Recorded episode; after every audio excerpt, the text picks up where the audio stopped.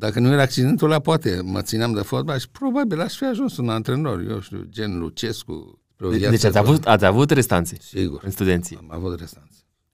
Când dumneavoastră vă intră banii în cont, de când l-ați cunoscut pe Dumnezeu, s-a schimbat ceva cu ce faceți prima dată când luați Enorm banii? s-a schimbat. Deci de când l-am cunoscut pe Dumnezeu, dau zecime.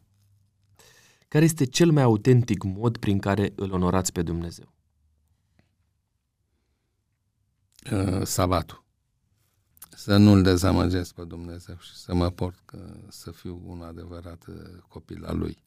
Nu numai în raport cu El, dar și în raport cu oamenii, cu semenii. Noi trebuie să fim mărturie pentru ce înseamnă să uh, fii copilul lui Dumnezeu. Eu sunt cam handicapat din punctul ăsta de vedere, eu nu pot să invidiez.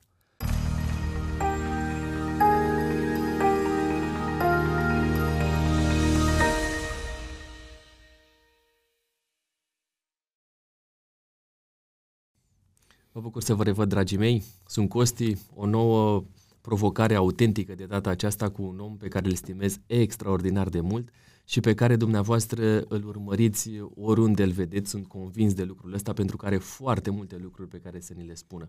L-ați urmărit în două reportaje pe canalul nostru de YouTube Autentic. Ați văzut despre dumnealui ce înseamnă cu adevărat viața și cum l-a schimbat Dumnezeu și în același timp de ce a ales uh, să schimbe inclusiv uh, afinitățile spirituale spre o biserică pe care o promovează în orice loc, mai ales principiile ei, pentru că sunt principiile Scripturii. Așadar, îi spun bun venit în platoul autentic domnului profesor Dumitru. Mulțumesc frumos. Nu întâmplător v-ați gândit la acest titlu. Pentru că uh, psihologii spun că atunci când uh, m, punem titlul unei lucrări, unei teze de doctorat, uh, unei cărți, unei emisiuni, de fapt ne exprimăm pe noi. Și spunem, e un fel de prelungire a noastră, a identității noastre. Nu întâmplător ați ales uh, autentic. Dumneavoastră sunteți un om autentic. E motivul pentru care țin foarte mult la dumneavoastră. cum să zic, ne- ne- rămân fără cuvinte pentru Da, că e- uh, Ce a spus ați făcut și dumneavoastră, o am spus prezentare și eu, foarte pentru că așa frumoasă. e. Da. Există un suflet foarte mare. Mm. Mulțumesc. Mi-ar plăcea din toată inima să descoperim cu toții ce, de unde vine acest suflet mare al uh, profesorului Dumitru Borțun. Și vă invit să dăm ceva ani în urmă. Să mergem în copilăria dumneavoastră și am să vă întreb care este cea mai năstrușnică amintire a copilăriei. Este greu de spus, că făceam multe. Nu erați de, cu minte. Da, nu eram. Noi de regulă eram doi frați și o soră, doi frați gemeni. Da. Fratele meu e geamăn, arhitectul Marcel Borțun. Și o so- soră mai mică cu doi ani care juca fotbal cu noi, o puneam în poartă de regulă, adică o, am făcut-o mai băiețoasă. Până a apărut, s-au mutat niște vecini noi lângă casa noastră și care avea o fată chiar de o seamă cu ea. Și atunci s-a mai s-a făcut mai fetiță. Au început ele două să stea, să vorbească, să bârfească, ne mai... Marian Burlacu era mai mare, vreo 5-6 ani ca noi, fiul unui mecanic auto, care repara mașini, motociclete, camioane la el în curte. Și el zice, bă, zice, a terminat tata un camion de reparat și nu vine la după el, nu vreți să vă duc eu la Eleșteu să facem baie? Ne-am urcat toți. Ne, ăla nu avea nici carnet. Da, N-avea îmi dau seama. s-a urcat la volan și noi, și noi uh, ne-am urcat așa vreo 10 băieți care eram doriți să facem baie. Era o vară de, aia de Alexandria, uh, toridă, spre 40 de grade așa, 37-38 de grade. ne-am urcat și ăsta ca să nu fie prins de miliție pe șosea, a luat-o peste câmp. Și vă dați seama ce hârtoape, ce zdruncinătură, ce asta, noi stăream ca niște cartofi. Turbulențele din avion sunt Turbulențe, uh, nu mici erau copii, nu? nimic, așa. Și a luat-o peste câmp spre Eleșteu, ăla, era un Eleșteu pe turnul Măgurele, unde am făcut baie toată ziua și ne-am întors seara și mama noastră disperată unde Nu suntem, știa unde sunteți. disperată. A trecut prin emoții, dispăruserăm și nu știa unde. Asta e o trăsnaie. Da, e adevărat, dar cum să zic așa, nevinovată, inocentă, probabil că nici nu v-ați gândit acum, că adult, v-ați gândit că n-a avut permis, că a luat da, mașina de da. acasă, că a trebuit să ocolească drumurile naționale. Maica mea o să fie la un pas de infart. exact. Da, acestea sunt ale copilăriei amintiri care ne ajută cumva să retrăim ori de câte ori ne aducem aminte de ele, să le trăim așa inocența acelor vremuri, nu? Copilăria e un fel de paradis pentru fiecare om. Pentru că, într-adevăr, copilul e o ființă paradisiacă. E apolitic, în sensul că nu are obligații sociale, e asexuat, nu intră în relația cu celălalt gen, care e foarte complicată de multe ori. Apare mai târziu. Apare mai târziu și încă nu e e atemporal, încă nu e conștient de faptul că e muritor. El trăiește cu ideea, auzi că unii oameni mor, dar alții, nu el. Și to- până în, când ajungi să ai conștiința acestor limitări ale naturii umane, ale condiției umane, ă, tu ești un om fericit și stai numai după lucruri care îți fac plăcere ești în epoca uh, pe principiul plăcerii, nu pe principiul realității. Realitatea vine mai târziu. E un savant român, Mircea Malița, care a murit de curând, acum vreo șapte ani, un om care extraordinar, care a fost și matematician și filosof și ministru al învățământului. Acest om uh, spune în cartea lui, ultima carte, uh, Cumințenia Pământului, că noi avem, purtăm în noi toată viața niște clipuri, uh-huh. niște filmulețe. Așa este. Și în momentul în care intră cineva, face enter, să declanșează. Se declanșează, da. Astea sunt amintirile care ne hrănesc și ne fac oameni. Pentru că am intrat aici, am dat click, facem o etapă, mergem o etapă mai departe în, uh, nu știu, în filmoteca asta a amintirilor da, da, dumneavoastră. filmoteca, da. Uh, care este cel mai mare complex de, cu care v-ați confruntat în adolescență? Aș fi vrut să fiu mai înalt. Invidiam pe băieții mai înalți Mă îndrăgostisem la un moment dat de o fată care era mai înaltă. Deci sunt, mi-aș fi dorit să fiu mai înalt cu 10 cm. Da. Cât, cât aveți?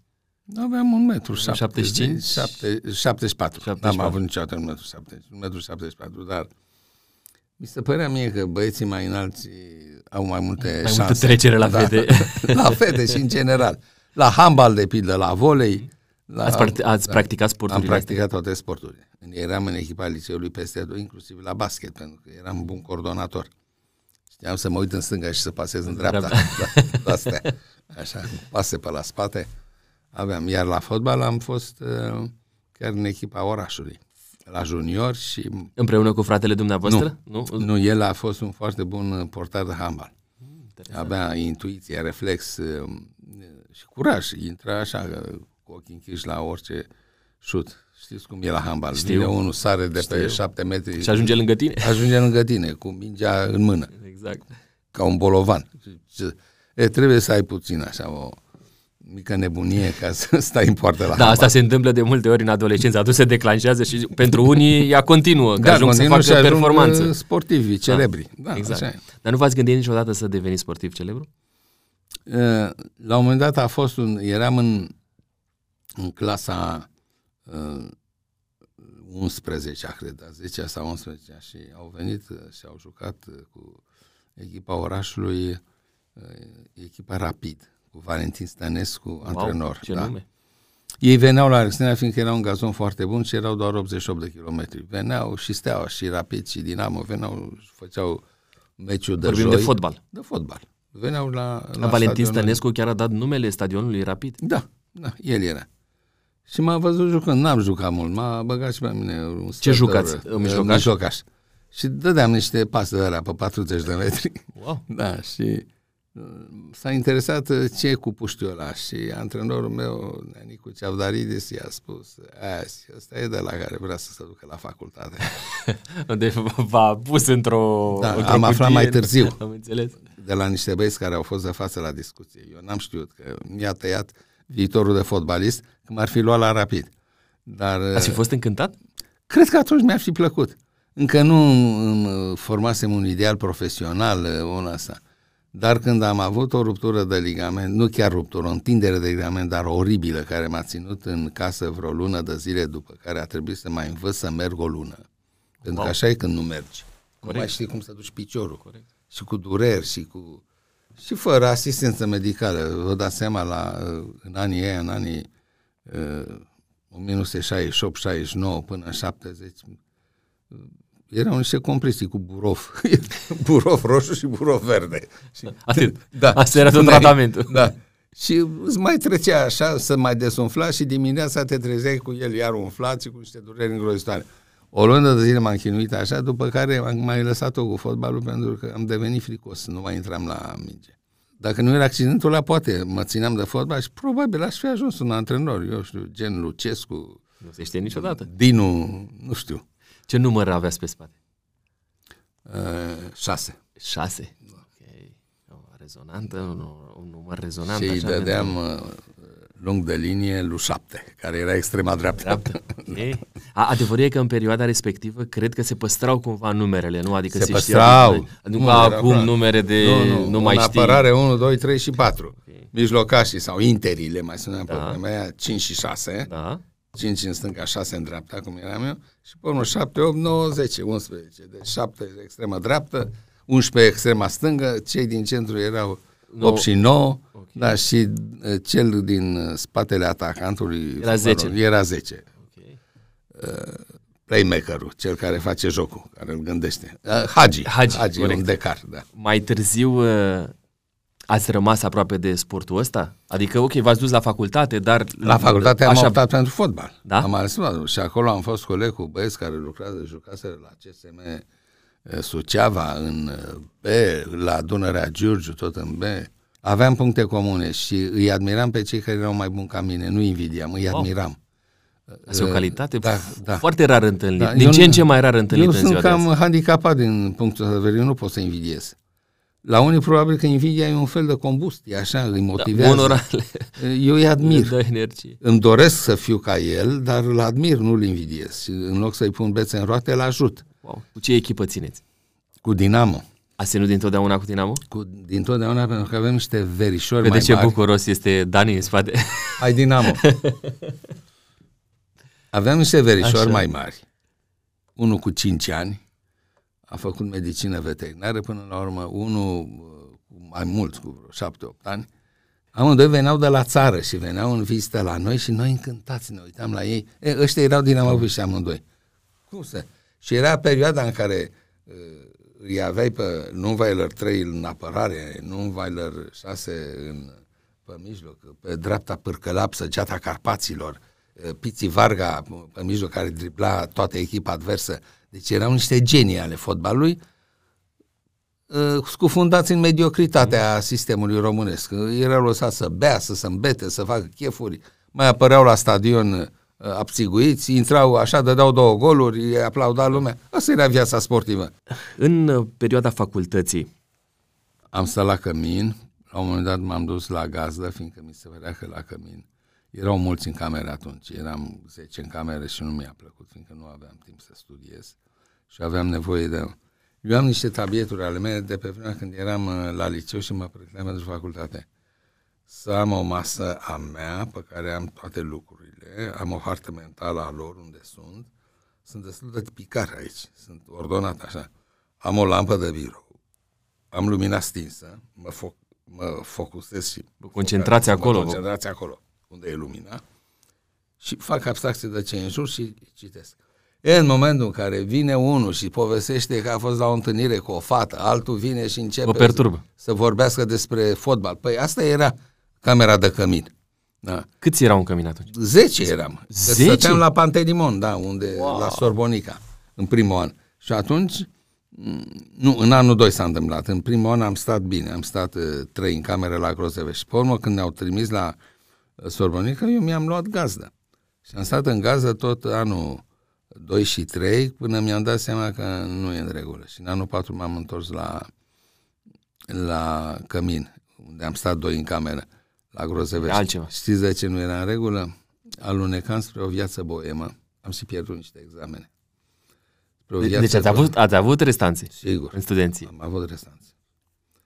Am avut restanțe, unele le-am lăsat eu uh, programatic, nu am timp să mă pregătesc pentru asta. Vedeți, e o vârstă la care ești undeva între etapa estetică și etapa etică a vârstei, a vieții.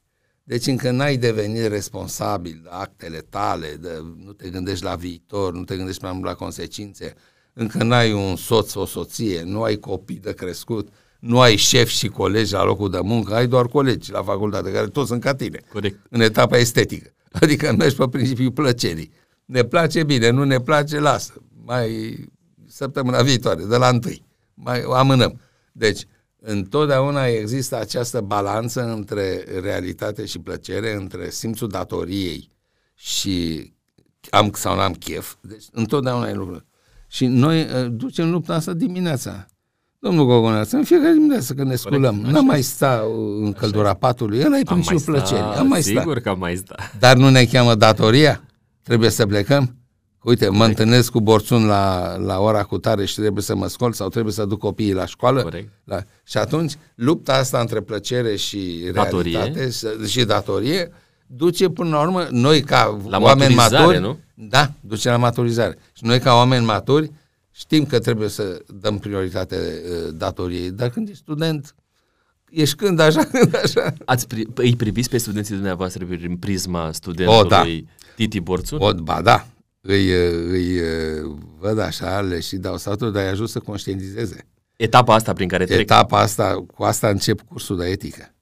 Știu că nu vă place când auziți de etică, știu, și eu am fost ca voi. Asta le spuneți. Da.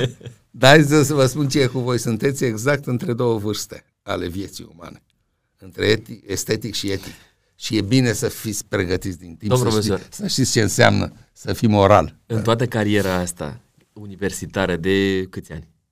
42 40 de ani. 42 de ani. Ați întâlnit vreun student care să fie foarte aproape din punct de vedere al comportamentului, al intelectului, care să vă semene? Să ziceți vreodată, băi, uite, mă regăsesc în băiatul ăsta sau în uh, fata nu, asta. Nu, nu, nu, nu mi s-a întâmplat. Mă regăsesc parțial în, în unul, în altul. Diferiți, da, mai ales când ajung să lucrez cu ei pentru, îi îndrum pentru o lucrare de Pentru dizertație pentru sau dizertație. licență sau... Da. Și atunci îi, îi cunoști mai bine și îi simți. Acum este la Aachen, la Universitatea din Aachen, îl cheamă Alin Olteanu, am și publicat împreună cu el, am coordonat un volum de semiotică la Springer, într-o editură foarte prestigioasă internațională. Deci e un om deosebit pe care îl, mă mândresc cu el cum te mândrești cu un copil cu, al tău. Cu pentru, copil. pentru că ai un aport. Când ai un aport la succesul cuiva, eu nu mă mândresc cu Victorelu Ștefan cel Mare. Nu am avut niciun aport. Nu mă mândresc cu... Uh, dar mă mândresc cu uh, ceea ce fac copiii mei, fiindcă știu că acolo am investit și eu timp, energie, uh, suflet, sau studenți cu care chiar am avut relații de genul ăsta. Cu Alina am avut relații. El înseamnă, la parțial, de pildă, e un tip introvertit. Eu nu eram introvertit. Nu, eu eram ministrul de externe al cuplului. Fratele meu era cel, orice da, cuplu da, da, de gemeni da, are da, da. ministrul de interne și, și ministrul de, de externe. externe. Eu eram ministrul de externe. Eu făceam interfața cu restul Uite. lumii. Da. Mă duceam la antrenamente la stadion, mă duceam pe urmă la uh, cenacul literar, că mă credeam și poet. Mm, mă duceam la repetiții la piesa de teatru cu tare, că făceam și teatru în, uh, în liceu. Sau mă duceam la antrenamente la loturile sportive ale liceului. Mă întâlneam cu fete. Deci, întotdeauna eu aveam ceva de făcut. Fratele meu stătea în casă. La, uh, citesc, cu geografia în mână. Îl găseam după patru ore tot cu geografia în mână și cu ochii în tavan. Un contemplativ și un interiorizat. Și odată mi-a zis, mă, nu te duci tu la întâlnirea cu fata aia, era o fată. Serios? Care îi tot dădea bilețele și îi dăduse întâlnire în grădina publică în fața cinematografului. Și zic, da, mă, unde? La ce oră? Na, hai că mă duc. Și mă duc eu. Păi ideea, zic, mie îmi plăcea de fata aia. Dar ei plăcea de frate. De, de frate, da. Zic, poate nu... Recunoaște care recunoaște. Să văd cum reacționează. Și cum, cum mă apropie și unde e mă fratito? Ah. Frate. Și zic, gata, nu. A fost singura dată când am încercat să și schimbați puțin roluri. Da, nu, cu fetele. Iar în general a fost a doua oară. A fost o dată la ora de rusă. Tot din liceu? Da, în liceu eram în, la limba rusă, în clasa 10 și aveam o profesoră, doamna Popoiu, era preoteasă. Biserica era lângă liceu. Ea era foarte aproape. O femeie de o basarabeancă, bună, frumoasă, blondă, cu ochii albaștri, să uita la noi, pe frate meu nu-l scotea din Marciel, Marciel în sus, Marciel în jos și era mitiecă. De eu nu știam rusă.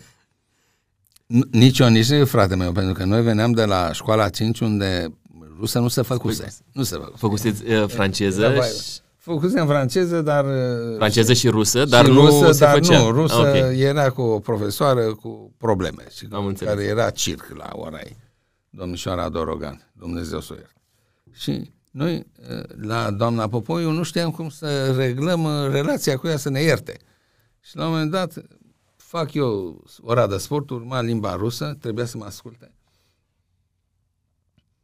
Și îl văd pe frate meu că nu se dezbracă. Urmau ei să facă sportul, de la B. Eu eram la A și el la B.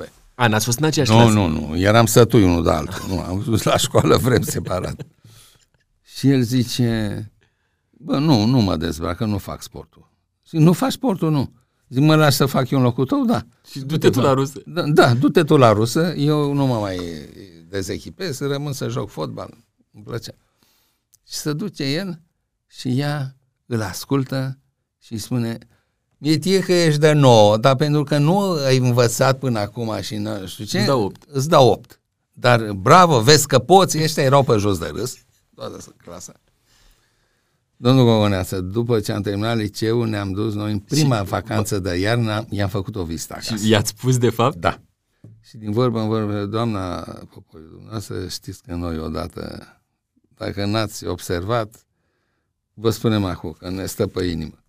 La care ea n-a zis nici nu, nici da, a zis, măi, știi ce, care a fost filozof, care e filozofia mea de educator și de profesor? La copii trebuie să te uiți așa. ce lecție! Extraordinar. Ce lecție! La copii uite-te așa, ce câtă lecție. umanitate. Cât umanism între asta. Bă, te uiți să ai grijă să nu facă prostii. Pe aici vezi să ai grijă, dar pe aici nu mai vezi, că sunt copii. Corect. Foarte Eu, frumos. Da. Foarte, foarte frumos și profund. Apropo de chestiunea asta legată de copii, uh, sunteți părinte. Care a fost cea mai mare provocare pentru dumneavoastră ca părinte? De copii mici sau de adolescenți? Luați-o din ce perioada vârstei copilor dumneavoastră doriți. Unde a simțit am crescut doi copii, o fată și un băiat, cu diferență de șapte ani între ei, fata fiind mai mare. Cu ce era în jur, venea și ne spunea ce greșel face învățătoarea, greșel de vorbire și avea dreptate. Pe unul s-a întâmplat asta și la liceu, din păcate. Venea și ne spunea greșel de vorbire pe care profesor. le făcea profesoara de română. De limba română? Da. Wow! Asta, lucruri. Și avea și obiceiul prost să le corecteze. S-a făcut mai mare. Sau să întrebe și să vorbească neîntrebată. Și Asta era un nebunite, mă duceam la ședințele cu părinții.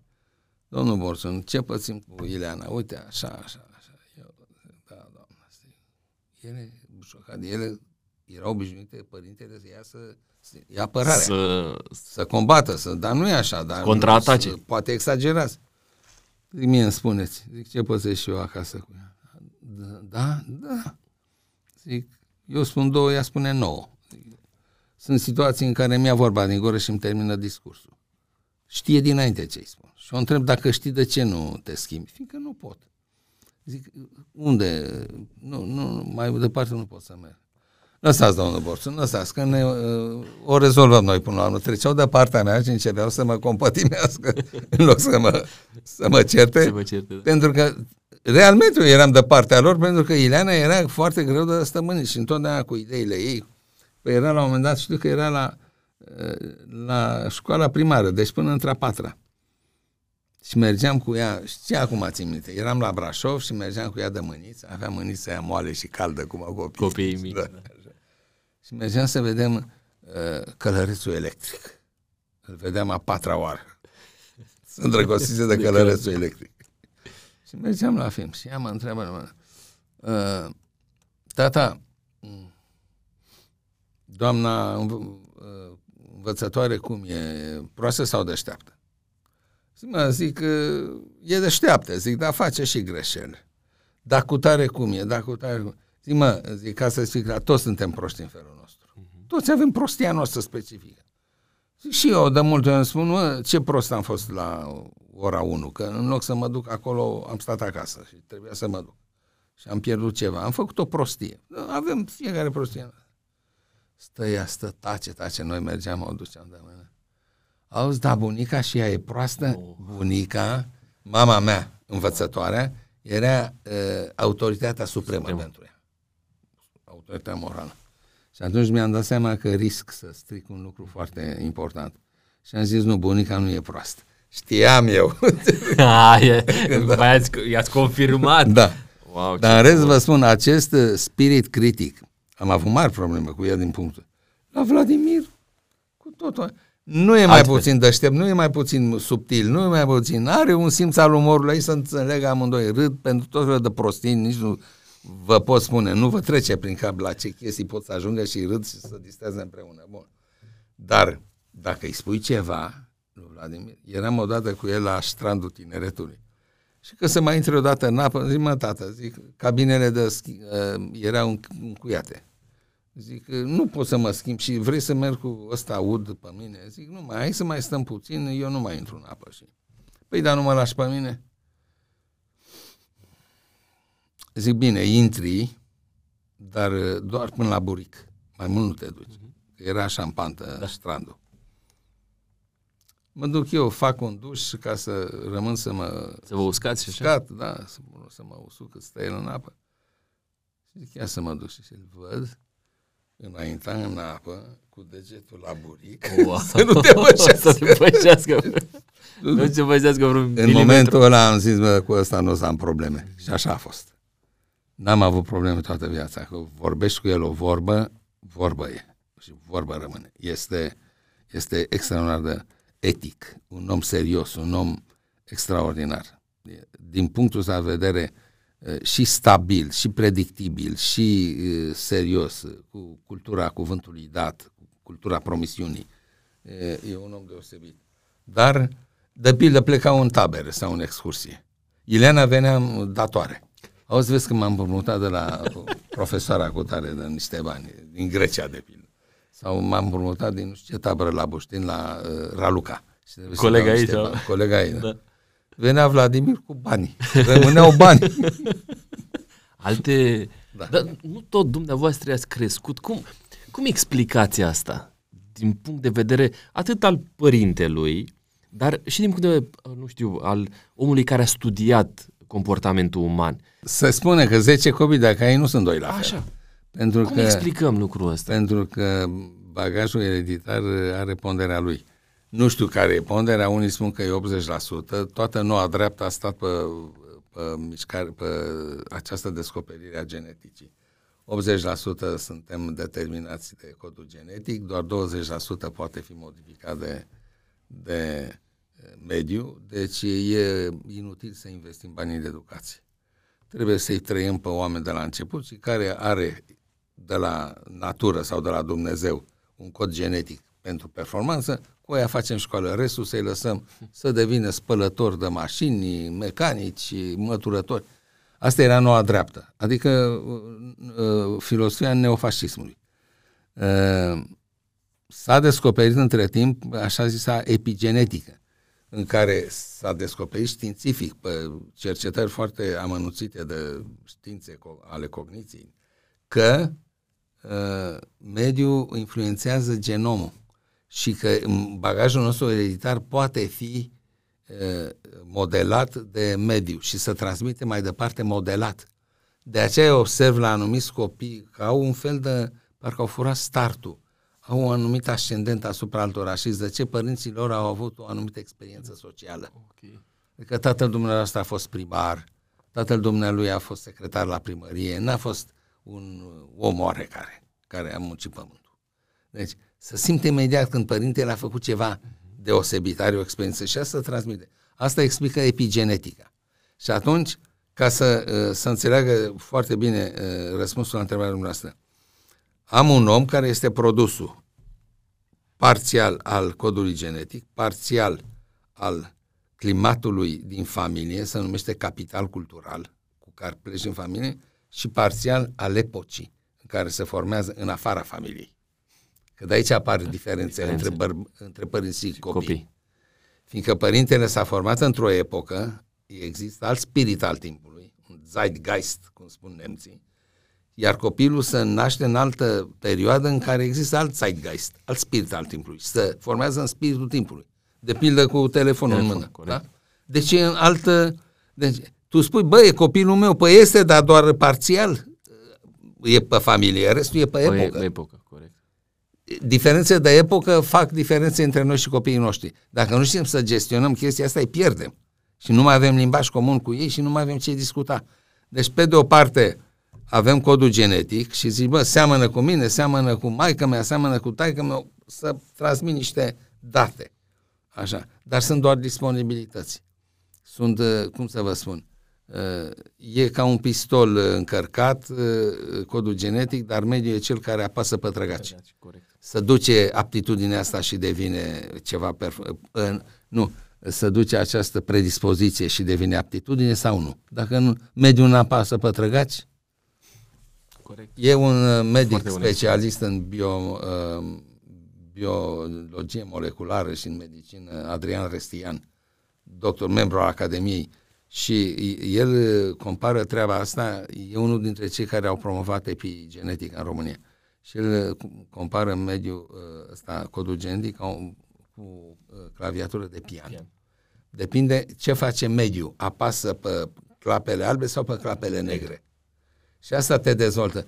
Iată de ce uh, educația este foarte importantă și investițiile pe care le facem în educația copiilor noștri sunt foarte importante, dar ele intră, în, uh, vrei nu vrei, intră în uh, combinație cu datele inițiale. Fundamentul ăla cultural pe care l-a făcut în primii ani. A citit enorm. Vladimir nu. Eram nefericit. Asta a fost o mare provocare ca părinte, că m-ați întrebat. Nefericit, ce fac eu cu băiatul ăsta, ce ajunge de el și ce să alege de el. Și la un moment dat, Uh, le vorbesc, cred că era după miezul nopții. Eram, am, ei stătuse la televizor în prostie, uh, eu eram foarte amărât, uh, veneam de multe ori seara acasă și veneam târziu și ziceam, măi, îi găsesc și eu treci să mai vorbesc cu ei. Vedeam lumină, zic că nu s-au culcat. Lumina era de la televizor. Și când intram, ziceam, bună seara, șt, Măi, ce faceți, mă, copii? Haideți că am venit, dacă stai, domne, puțin, stai să termine acolo și vorbim. Să termină aia, începe alta Alt. și tot. Când mi-am dat seama că oamenii ăștia sunt dependenți, sunt legați de televizor și că nu se aleagă nimic de ei. Și atunci am chemat după un program de stat de televizor, era după miezul nopții. I-am convocat la bucătărie și le-am zis, uite care e. Tu o să intri în clasa 5-a. nu o să mai ai un învățător, o să ai 14 învățători. Și toți vor avea pretenții de la tine. Așteptări. Corect. Așteptări de la tine. Vei fi un om mort dacă vei continua cu regimul de muncă de acum. Iar tu vei intra în clasa 12 deci fii atentă. Este momentul în care tu trebuie să-ți alegi cariera. Sunt uh, hotărârile, uh, deciziile cele mai importante. Fiindcă dacă nu-ți vei găsi un loc în lumea meserilor, nu vei avea loc în lume. Corect. Vei fi un nimeni. Sau uh, pătruns amândoi așa sau să vrem să uităm unul altul. Bun, și ce propui să facem? Zic să desfințăm televizorul. Când? Acu. Mă credeți că am luat, era unul noaptea, am luat televizorul împreună într-o în pled. Și televizorul la... Era un telecolor, era un televizor de asta color. A și dispărut până la urmă că l-am dus în subsol, unde s-a dat o spargere peste 2-3 L-am dus în subsolul clădirii și acolo a rămas.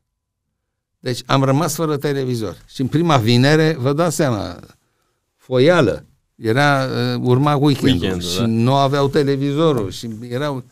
Mă zic că m-am dus mai devreme acasă, că intuiam ce se întâmplă. Zic că nu vreți să vă citesc ceva? Mm, da, ba da, ce să... Zic, hai, sta, luați loc acolo. Domnul Gogoneață, le-am citit Puiul de Alexandru Brătescu Voinești. Cu cât mă apropiam de final, cu atât îmi venea să plâng mai mult și nu mă încercam să mă abțin, să nu plâng în fața lor și citeam și mă mai opream puțin și iar citeam. Și până la urmă, când ridic privirea și mă uit la ei, Plângeau? Cu, da, Cu plângeau lacrimi. amândoi, cu lacrimi în ochi. Zic, uh, bun, s-ar putea să fie un moment uh, favorabil și le spun până termin și începe să plângă și Ileana, care era dita mai fata, și el, și Vlăduț. Și... Încep întrebările clasice pe care le știți, le-ați spus și dumneavoastră. De ce n-a mai stat o zi? da. Sigur. Dar nu putea să le ia în cioc. Da, da, asta. Fiecare, da. Fiecare cu Când am soluțiile citit lui. pentru prima dată, Da. E o lucrare extraordinară. Dar face din copil un om sensibil. Și îi lasă să consume momentul și zic, nu vreți să facem un obicei în fiecare vineri să avem o seară de lectură? Ba da. Zice, citesc eu următorul, Vladimir. Zic, nu, hai, dacă am luat-o de la mare la mic, eu sunt cel mai mare, hai să păstrăm ordinea vârstei. Data viitoare Ileana, vinerea următoare tu. Am început, mă duceam acasă și găseam fraiște prin bibliotecă, cărți scoase, găseau, căutau căutau că ceva similar. Ei au vrut să reproducă momentul ăla shocking, să plângem împreună, le-a plăcut. Și știu că... l-am văzut pe tata cu lacrimi în ochi. Da. Și au vrut să repete treaba. Știu că uh, Gorky, cred că are un, uh, o, o novelă despre un țăran care își bate calul în- cu bestialitate până moare și descrie procesul. Este un, uh, Vlăduț găsise aia cu calul care este omorât. Ileana nu știu ce găsise și a tot ceva impresionant. Și tot căutând au început să citească. Am început să-i găsesc cu cartea în mână și pe Vladimir. Și din momentul ăla s-a realizat declicul. A devenit un om al cărții, a făcut și el facultatea de filozofie, acum e doctor în filozofie, în științe politice, uh, în Anglia și lucrează cercetător la Universitatea Autonomă din Barcelona. Felicitări Este, pentru mulțumesc. ambii copii. Dar vă dați seama de ce a plecat? De la seara aia. Ce profund. Da, ă- astea sunt momente astrale. Um, Ați amintit puțin despre profesia uh, dumneavoastră, despre profesia lor.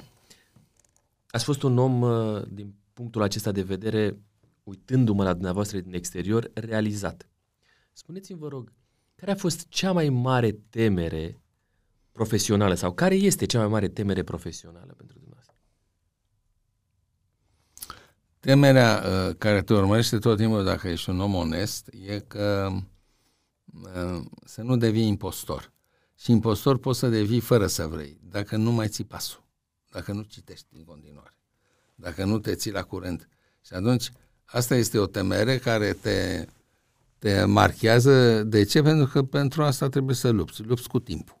Există pătratul lui Eisenhower care spune așa, pune în primul careu, e împărțat în patru careuri. În primul careu, lucrurile uh, importante și urgente. În al doilea, uh, urgente, dar neimportante. În al treilea, neurgente și neimportante. Și în al patrulea, alea uh, importante, dar neurgente.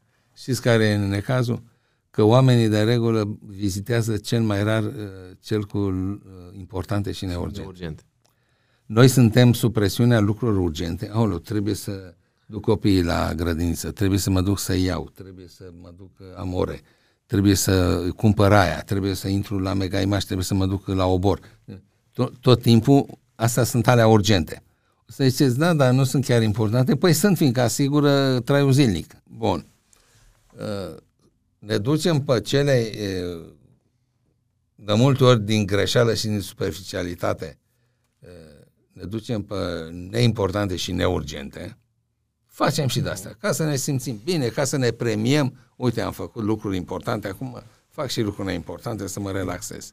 Și stăm și pierdem timpul la câte un meci de fotbal, la televizor, la câte un film în care n-am rămas cu nimic, avem de asta. Dumne, cel mai rar trecem până la alea uh, importante, dar neurgente. Pentru că nu ne dăm seama cât pierdem cum este problema relației cu Dumnezeu, problema uh, uh, cunoașterii cuvântului său, lectura din Biblie și așa mai departe. Deci lucruri importante pentru viața noastră, pentru destinul nostru, pentru soarta noastră, le neglijăm. De ce? E presiunea lucrurilor neimportante, uh, neimportante dar urgente. Corect. Pentru că ați amintit dumneavoastră despre uh, temerea asta pe care ați avut-o. Dacă ar fi să dați timpul înapoi, ce ați schimba în viața dumneavoastră profesională? Aș învăța mai multe limbi străine. Eu am învățat doar franceza în școală, de rusă n-am rămas decât cu versurile din Catiușa, Razvetale Iablanii Grușii, așa, iar uh, uh, engleza o vorbesc foarte prost, citesc în engleză, dar um, pentru că am învățat-o singur. Care a fost cea mai profundă schimbare pe care ați făcut-o dumneavoastră în viață? Păi e trecerea de la ateism la credință. Am venit la credință după ce am cunoscut pe actuala mea soție, pe Corina Matei. Puteți să spuneți puțin mai concret ce înseamnă lucrul ăsta? Uh, ce a însemnat pentru asta schimbarea asta? Schimbarea era că eu, de fapt, nu eram uh, ateist. Ateist înseamnă când îți, uh, te îmbraci în, în haina ateului și începi să combați pe credincioși, începi să combați religiile, începi să combați uh, credința în Dumnezeu, uh, îi umilești, hulești și așa mai departe. Nu am făcut niciodată treaba asta. Ba chiar am avut așa o, un respect pentru cei care cred în ceva, pentru orice om care crede în ceva, care are o credință, eu am un respect. Și nu am respect pentru cei care nu cred în nimic. Nihiliștii. Și de la ea te poți aștepta la orice. Orice, corect. Da. Deci am avut așa și o anumită sfială pentru cei care vorbeau de, față de cei care vorbeau de Dumnezeu. Să înțeleg că înainte de a o cunoaște pe actuala dumneavoastră soție, nu aveți nicio legătură cu biserica? Nu. Nu ați citit niciodată Biblia? Citisem Biblia, ca orice om de cultură. Citisem. Dar o citisem pe sărite, de filă n-aș fi citit uh, uh, judecători, judecători, numeri. Numeri. De ce să le citesc? Deci mi se părea, am citit Noul Testament, bineînțeles, A. Uh, cele patru evanghelii, am citit uh, faptele apostolilor. Dar ați citit-o pur și simplu Geneza. pentru cultura dumneavoastră. Păi, dar e cea mai importantă narațiune care a străbăut tot veacurile, începând cu Geneza. Dar n-a însemnat pentru dumneavoastră nimic uh, spiritual. Nu, nu era o chestie. Era, dacă vreți, chiar atunci dacă aș fi devenit, uh, uh, aș fi început să cred în Dumnezeu, aș fi crezut în Dumnezeu al filozofilor, cum spune Pascal.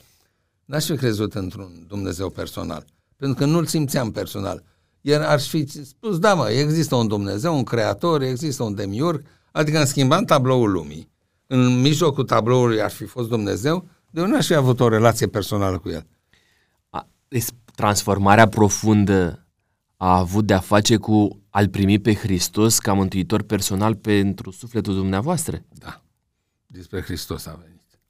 Și despre nevoia de mântuitor personal, după discuții îndelungi cu soția mea, cu care doar mă plimbam pe vremea aia, ne plimbam pe străzi astea mai liniștite și vorbeam ore întregi și ea era o, o credincioasă extra, nu se botezase, nu era membră a bisericii, dar uh, avea o înțelegere atât de clară a întregii, întregului narativ, cum se spune acum. În, în, că dacă spui poveste, romul nu se gândește la basm. Corect. Adică la lucruri nereale. Nereale, neadevărate, da. Prefer să zic narațiune sau narativ. Întreaga narațiune era atât de clară și le vedea și avea principii metodologice și spunea cum trebuie înțeles totul în context global și că în, întotdeauna găsește explicații tot în Biblie și că Biblia se explică pe ea însăși. Și ați, ați început să studiați, meta, Ați început da. să studiați am, Scriptura? Am început să citesc și în momentul în care citești, mai ales dacă te rogi înainte, și asta aviz amatorilor, degeaba ei Biblia ca pe o carte oarecare și încep să te uiți pe ea. O răsfoie și nu rămâi cu nimic. Deci, înainte de a citi, fă treaba asta, chiar dacă încă nu ești credincios. Ajută-mă, Doamne, dăm Duhul Tău ce sunt, sau Duhul adevărului, ajută-mă să înțeleg cuvântul Tău. Atât spui. Te rog în numele Lui Isus Hristos în momentul ăsta am încercat să spun cuvinte cât mai Sigur, puține. foarte frumos. O rugăminte, o rugăciune concretă, clară, concretă, la subiect. Și la, da, la subiect. Și uh, în momentul în care ați început să studiați Scriptura cu rugăciune, din momentul acela, din care doamna Corina a, a ah. început să vă povestească, a. cât timp v-a luat dumneavoastră până l-ați acceptat pe Isus? Cred că vreo doi ani de zile a fost procesul ăsta de trecere. Ne întâlneam în continuare. Și l-ați acceptat și rațional? Da, până la urmă mi-am dat seama. Adică pe, pe direcția aceasta designului inteligent. Mm-hmm. Adică n-ai cum să explici perfecțiunea lumii doar prin întâmplare. Eu până atunci eram sigur că aici e marea problemă. Noi spunem că ceva e întâmplător pentru că nu știm cauzele Corect. care au dus la el. Dar dacă le-am ști, am vedea că era necesar să întâmple. Deci întâmplarea e doar forma dată ignoranței. Ori eu știam lucrurile astea. Dar spuneam, vezi, el este unul dintre cei care nu cred în întâmplare. Și au impresia că lumea este doar necesitate, întâmplarea e exclusă, e doar o iluzie întâmplarea. De fapt, totul e necesar. Și l-am catalogat filozofic și mi-a, mi-a fost ajuns. De ajuns. Vedeți cum e, gândirea este autologică și autosuficientă? Gândirea, deci dacă nu te deschizi spre, spre altceva, gândirea te, te face captiv. Gândirea captivă este și o carte foarte interesantă despre cei care au crescut în uh, iluzia comunistă. Uh, gândirea captivă este această gândire care e captivă ei înșiși, fiindcă ea întotdeauna își găsește justificări ca să rămână în picioare, să se apere. Vă invit la un exercițiu de imaginație. Să spunem că Dumnezeu vă cheamă la o, o întrevedere și aveți posibilitatea să-i adresați o singură întrebare. Care ar fi această întrebare? De ce permis, Doamne, să se întâmple răul în lume? Știm că nu vine de la tine, vine de la echipa adversă. Dar de ce permiți? Care este cea mai recentă rugăciune pe care ați înălțat-o la Dumnezeu și la, la care ați primit răspuns? Chiar acum câteva zile. A fost o chestie. Noi avem uh, niște oameni pe care îi ajutăm, niște prieteni, ca să spun, și sunt frați de-ai noștri. Sunt cei neînsemnați frați. Așa cum zice Scriptura. Una e Florăreasă, o cheamă Silvia, a ajuns la 40 de ani, singură, necăsătorită, slabă, cuță, analfabet. Altul e Ionuț. Ionuț are doi copii crescuți de sora lui pe la Bacău, fiindcă mama lor a plecat în Italia, nu știu unde, la muncă. Și el aici e, are o relație de asta, de o concubină, cum spun ei că e nevastă. El e rom. E nevastă mea. Dar ea nu e nevastă, că nu De ce? Fiindcă nu are buletin, nu se poate însura. Și de ce nu are buletin? Fiindcă nu are domiciliu. Și tot așa, cercuri de-astea vicioase, nu-și poate face. Ajutăm, nu mai vorbesc că nu are bani și l-am ajutat până la urmă să scoată buletin, să va și căsătorii. Dar ce vreau să vă spun? Eram la Alexandria, ne, hotăr, ne pregăteam să venim joi seara, vineri plecam spre București.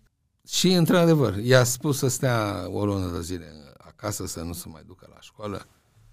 I-am spus, m-am întâlnit cu el. Ce chiar ieri și am spus, Ionuț, uh, spune lui Fito, dacă să începe să simtă bine, să nu stea chiar uh, o lună de zile. Pentru că pierde. Da, dar i-a dat, uh, cum sunt ei, i-a dat motivație, motivare, scutire, scutire, așa, i-a dat scutire. Zic, nu, lasă scutirea. Am înțeles, dar pierde, pierde el. Și îmi spuneai că e băiat bun, e bun la școală, domnul Dumitru, e bun la școală, bun. E bun la școală, da. Vrea să facă medic, am înțeles? Da, vrea să facă doctor. Bun. Atunci spune să nu lipsească de la școală. Dacă începe să simtă bine, mai are o umflătură aici, un os ieșit, ăla călcat ăla. Dar uh, roțile căruții au trecut pe lângă el, stânga-dreapta. Ce și minune. La, da, minune. Cum Dar răspunde Dumnezeu rugăciunea? Era ca și mort. Răspunde Dumnezeu. Ce înseamnă pentru dumneavoastră fericirea? Nu știu, să n-ai presiuni, să n-ai uh, neîmpliniri, să nu ai regrete.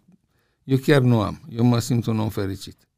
Mă simt împlinit și fericit și ca părinte, apropo de cei doi copii de care am vorbit, ca soț, sunt uh, uh, fericit cu Corina, ca profesor, ca profesionist. Uh, acum ce să vă spun, în calitate de profesor am fost recunoscut de studenți când mi-au dat titlul de profesor Bolonia. În calitate de cercetător am fost uh, recunoscut de președintele țării, care mi-a dat uh, ordinul de ca, în gradă cavaler pentru cercetare științifică în domeniul culturii și identității românești. În calitate de uh, specialist, de consilier de comunicare, am fost recunoscut de braț la profesioniștilor când m-au ales președintele Asociației Române de Relații Publice. Adică am recunoaștere unde m-am ocupat, m-am dus, am recunoaștere și e recunoaștere de fapt a implicării oneste, uh, cinstite și fără, fără cum spun al de Hagi, să nu trișezi fotbalul. Uh-huh. Că fotbalul nu se lasă păcălit. Să nu păcălești niciun domeniu, nu doar fotbalul. Deci să, să nu trișezi, să nu fii impostor, să, să, fii, să nu ai pretenția să fii recunoscut mai mult decât meriți. Și pentru că v-ați încadrat în uh, felul ăsta de a fi, vă simțiți liniștit. Și pacea din suflet vă aduce fericire. E o pace în suflet și asta e Vă aduce fericire. Asta, ați uh, definit-o mai bine ca mine, este pacea în suflet. Asta e fericire. Ce detestați cel mai mult la o persoană? Ipocrizia. Această incapacitate de a fi onest cu tine însuși și cu alții. Că atunci când te minți pe tine, minți pe alții. Cu ce puteți fi dumneavoastră tolerant? Cu ignoranța sunt tolerant. Dar nu sunt tolerant cu prostia. Prostia pe care Biblia ne spune să nu îi facem pe oameni proști, prostia sau nebunia, cum mai apare în... este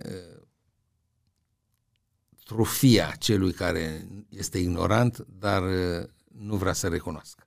Mândru. Și care crede că le știe pe toate. Mândru și prost sau cum Mândru, să da, dacă nu, e, dacă nu e și fudul, parcă nu e prost destul. Așa, zi, așa zice o vorbă la noi aici în Sud. Da, da, e o vorbă de mare înțelepciune. Prostul dacă nu-i fudul, parcă nu e, e prost destul. destul. Da. Ce înseamnă pentru dumneavoastră banii? Un mijloc uh, necesar, dar nu suficient. Și e o chestie, eu chiar am, uh, nu sunt uh, dacă m-ar auzi un finanțist, acum s-a uitat la mine ca la ultim om. Uh, nu am, uh, nici nu-i simt, nu-i, uh, nu-i valorizez suficient, nici nu am, mă plictisesc discuție despre bani, credeți-mă. Bine, hai, trecem la altceva. Deci nu, nu, când aud discuții despre prețuri, despre tarife, unde ai găsit aia, da, da, e mai ieftin dincolo, Dumnezeule. Nu înseamnă că sunt risipitor, dar atunci când am nevoie de ceva, îmi cumpăr ce cred eu că îmi place sau e bun. Nu stau să mai fac 4 km să mă duc să iau benzină de acolo că e mai ieftină cu 2 lei. Adică nu, nu am pasta. Și nu am nici uh, chestia asta să fie avid uh, după bani, pentru că asta e o formă de înstrăinare. Domnul Gogoneaț, e foarte grav. Hai să luăm banul că e o gaură pe care te uiți și vezi lumea doar prin gaura asta. Altceva nu vezi. Nu mai vezi altceva. E oribil. Eu când, țin... când te uiți la un om, îl vezi deja bani. Da.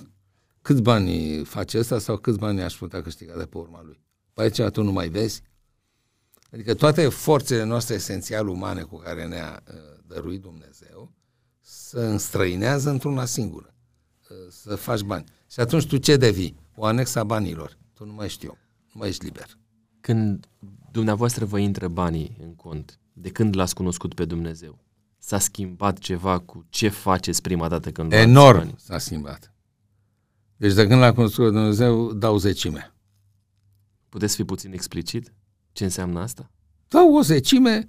Adică 10% din cât 10% din tot câștigul. Nu doar din leafă. Din, dacă mi-a mai intrat și din... Din am, alte... Da, am un curs la o fundație, am un sunt într-un consiliu științific la un institut, sunt asta și primesc un bani de acolo. Peste, pentru tot dau 10 Vă simțiți mai sărac? Că dați 10% nu, sunt mai bogat. către biserica lui Nu, că apar de când l-am cunoscut Dumnezeu, apar tot felul de oportunități și de ce nu mai fac față. Și toate pe bani. Ceea ce nu se întâmplă înainte. Adică, și dumneavoastră această zecime unde o duceți? Păi atunci când ne ducem la la biserică, la biserică și de când cu pandemia și am mai stat acasă, am un cont. Biserica Adventistă de ziua șaptea, de ziua șaptea Conferința Muntenia. Conferința Muntenia, cont. Și acolo direcționați dumneavoastră 10%. Da. Simțiți că se întâmplă ceva neregulă cu banii pe care dumneavoastră îi direcționați acolo? Nu, nici nu m-am gândit la treaba asta.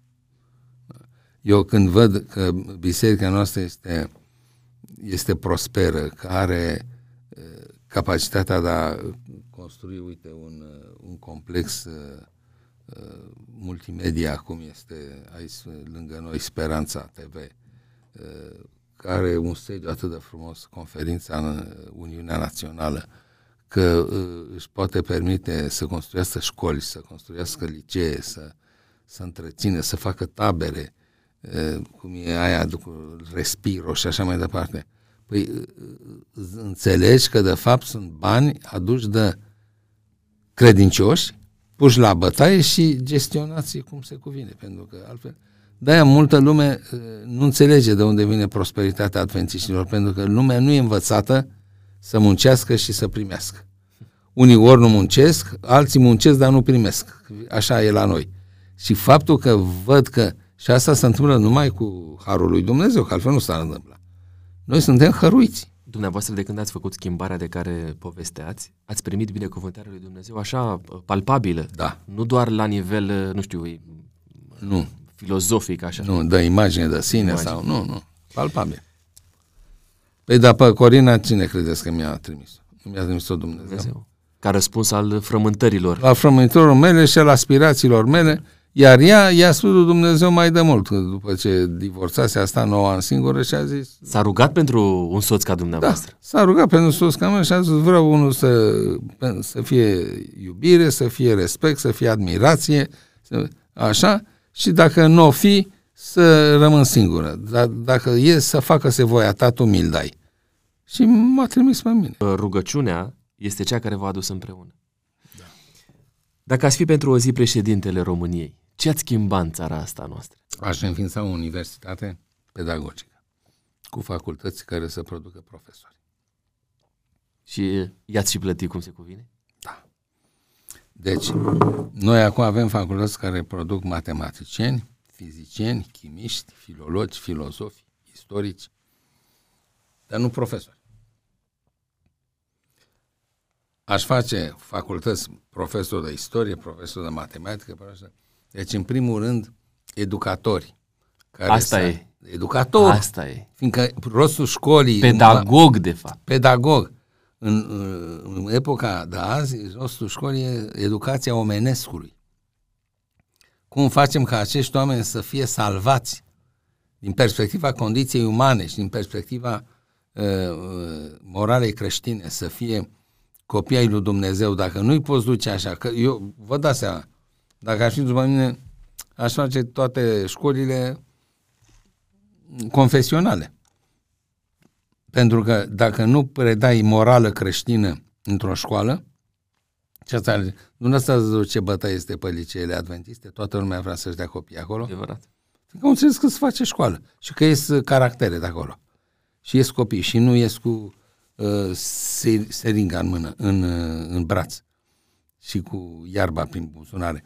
Deci, aș face facultate de profesori cu cunoștințe de psihologia copilului, psihologie generală, psihologie socială, uh, comunicare, comunicare educațională, toate lucrurile astea care sunt obligatorii. Empatie, domn profesor. Nu Empatie. Știu, nu știu unde să o bag da, pe asta. Să poate, la, tot la comunicare sau la psihologie. Psihologia, aș face, uite, psihologia comunicării. Eu, e... Da, asta e psihologia comunicării. Cum să ne punem în locul celuilalt. Și toate lucrurile astea, vezi și tu, are ăsta, absolvă sau nu absolvă. Dacă absolvă facultatea de profesor, înseamnă că merită să-l trimit în fața unor copii. Și ăsta, să duce acolo, știe ce înseamnă uh, vârsta de 12 ani, știe ce înseamnă vârsta de 18 ani, care e mult mai dificilă. Ce înseamnă la băieți, ce înseamnă la fete și știe cum să-i abordeze. Corect. Nu se duce, el e tobă de matematică și este out. Când se trezește, Când se în, fața trezește lor, în fața lor, nu, nu mai știe nu ce să mai cum fac. să reacționeze. Domn profesor, suntem aproape de final. Mai sunt câteva chestiuni pe care aș vrea să le aduc înaintea dumneavoastră, dar nu vreau să trec peste asta fără să vă dau Biblia. Uh, este cartea importantă pentru amândoi și nu numai, și pentru cei care ne urmăresc. Sunt Mulțumesc convins. Frumos.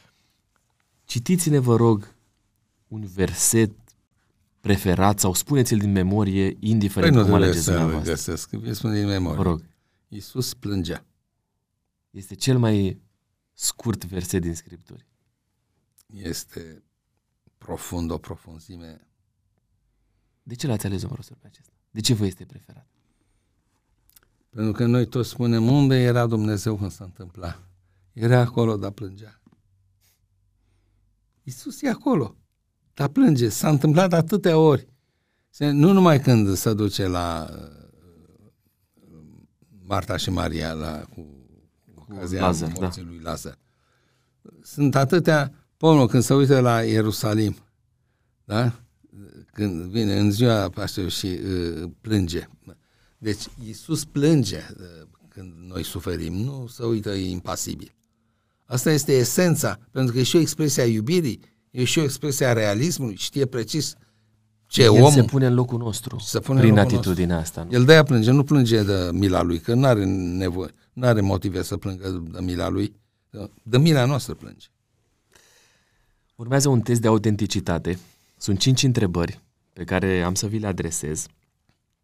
Uh, alegeți să răspundeți cum considerați dumneavoastră de cuvință. Care este locul în care îl găsiți în mod autentic pe Dumnezeu? La mine acasă. În cămăruța dumneavoastră? Cămăruța mea. Care este cartea din care ați învățat să fiți autentic? Uh, Biblia. Biblia, fără discuție. Uh, numiți o piedică ce vă stă în calea autenticității. Așteptările celorlalți. Asta pe mine mă face de multe ori să stau să ce fac acum. Uh, fac cum știu că e bine sau cum îmi vine mie să fac sau cum ar trebui să fac sau și cu riscul că îl dezamăgesc pe omul ăsta sau îl înfurii sau îl fac să se simtă prost sau îl fac să se simtă că e rușine, ce fac? Deci trebuie să reglez în funcție de eu să rămân eu însumi să nu mă falsific, să nu mă mistific, dar în același timp să am grijă de celălalt, să nu rănesc.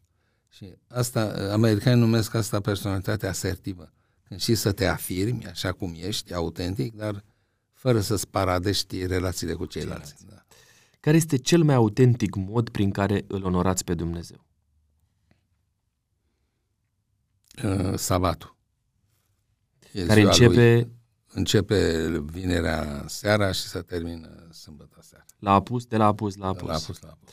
Care este cel mai autentic om pe care l-ați întâlnit vreodată? E foarte greu să vă spun, dar cred că cel mai autentic e mama mea. Mama mea care avea o, o reacție de respingere a, a inautenticului, a prefăcătoriei, a fățărniciei, a ipocriziei, a lipsei de onestitate. Am o nouă rubrică pentru dumneavoastră, o provocare, se numește Completează fraza. Spune așa, cea mai mare calitate a soției mele este... Bunătatea. Cel mai mare regret al meu rămâne... Că nu am învățat limbi străine. Omul pentru care aș mai lucra ar fi... Muguri Sărescu. Rugăciunea mea conține întotdeauna cuvântul... Uh, mulțumesc. Eu întâi mulțumesc și pe urmă mă rog. Cartea pe care o recomand să o citească orice om, cel puțin o dată în viață, este? Biblia. Și ultima rubrică, 10 întrebări, um, înainte de rubrica Întrebarea surpriză. 10 întrebări cu răspunsul, unul dintre răspunsuri. Aveți o alternativă. Consilier pentru oameni politici sau profesor pentru studenți? Profesor pentru studenți. Kant sau Solomon? Solomon. Politică de stânga sau de dreapta? De stânga. În relația cu soția folosiți mai des te iubesc sau iartă-mă? Eu mai multe, iartă-mă, ea folosește mai multe iubesc. România în Uniunea Europeană sau pe cont pro- propriu? În Uniunea Europeană. Film sau teatru? Film. Student de 10 sau studentisteț? Studenții mei sau eu? Studenții dumneavoastră. Nu, studentisteț. Uh, insistent sau discret? Discret. Sărat sau dulce? Dulce. Uh, înțelepciune sau inteligență? Înțelepciune. Vă mulțumesc frumos. E lumea plină de oameni de inteligenți. oameni inteligenți. Și unii sunt foarte periculoși. Am și o întrebare surpriză. Aceia dintre invitații care mi-au stat, au stat acolo pe scaunul dumneavoastră Au scris o întrebare. Întrebarea este aici, întrebările este aici în bol. Vă rog să vă alegeți una dintre ele Aoleu, la și care o să, să, răspundeți. să scriu și eu una pentru... O să scrieți și dumneavoastră. Aceasta este provocarea de la final. Sper să înțelegeți eh, scrisul celui care a lansat întrebarea aceasta. Care este scopul vieții tale? Da, e o întrebare foarte grea. Foarte grea. Foarte grea, categoric. Scopul fundamental pentru orice credincios este mântuirea, da. Ce să, să nu-L dezamăgesc pe Dumnezeu și să mă port că, să fiu un adevărat uh, copil al Lui.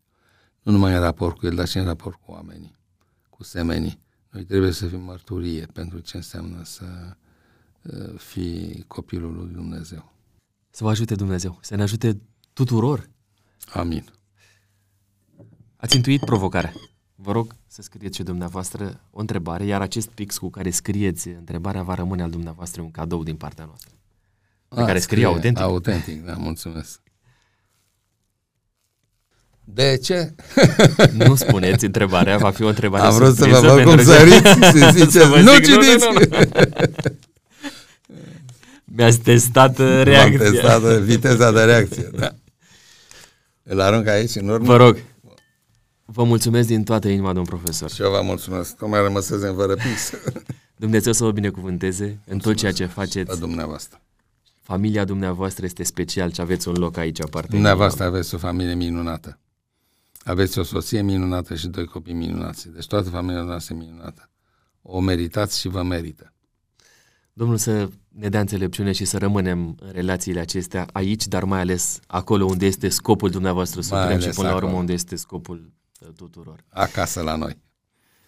Vă mulțumesc mult pentru că mi-ați fost aproape și în ocazia aceasta la Autentic. Nu uitați un like, un subscribe, un comentariu, critici, orice doriți pentru ca să facem din comunitatea Autentic o comunitate de dorit pentru fiecare participant.